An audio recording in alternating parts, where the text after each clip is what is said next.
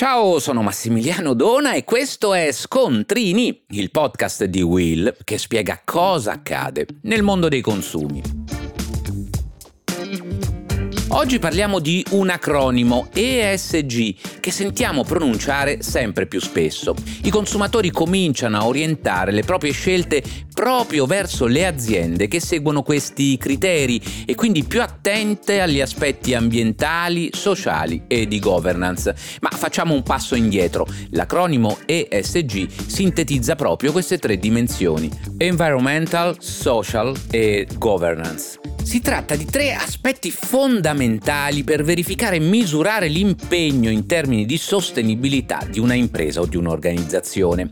Questo approccio deriva dal precedente concetto di triple bottom line, noto anche come persone, pianeta e profitti, introdotto negli anni 90 e secondo cui le aziende non dovrebbero concentrarsi solo sui profitti, ma su ciascuna delle tre P, poiché nessuna impresa è un'isola a sé stante, ma inserita in un ecosistema economico e sociale sociale. Poi il concetto si è evoluto nei fattori ESG utilizzati per rappresentare l'impegno delle imprese dal punto di vista ambientale con la comunità e con i dipendenti. In sintesi, per l'ambiente vengono valutati fattori quali ad esempio le emissioni di CO2, l'efficienza energetica, la gestione dei rifiuti, la scelta di utilizzare energia derivante da fonti rinnovabili. Per la sfera sociale, la sicurezza dell'ambiente di lavoro, le pari opportunità, il welfare aziendale, la formazione, le adeguate condizioni condizioni retributive riconosciute ai dipendenti per gli aspetti di governance, la struttura e l'organizzazione aziendale, l'etica e l'integrità del management, la protezione dei dati personali,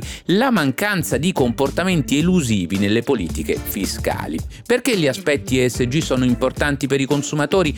Perché se questi premiano le aziende che applicano questi criteri, il risultato sarà che le aziende stesse avranno l'interesse a indirizzare i propri sforzi in questa direzione, innescando così un circolo virtuoso. Ma in che modo possiamo verificare se le aziende di cui siamo abitualmente clienti hanno buone performance in tema di ESG?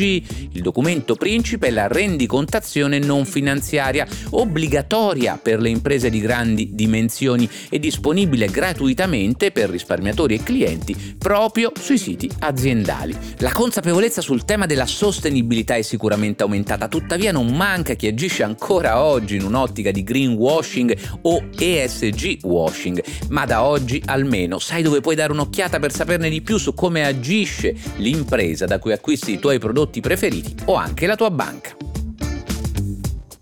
Per oggi è tutto, ma puoi ascoltare gli altri episodi di Scontrini sulla tua piattaforma di podcast preferita.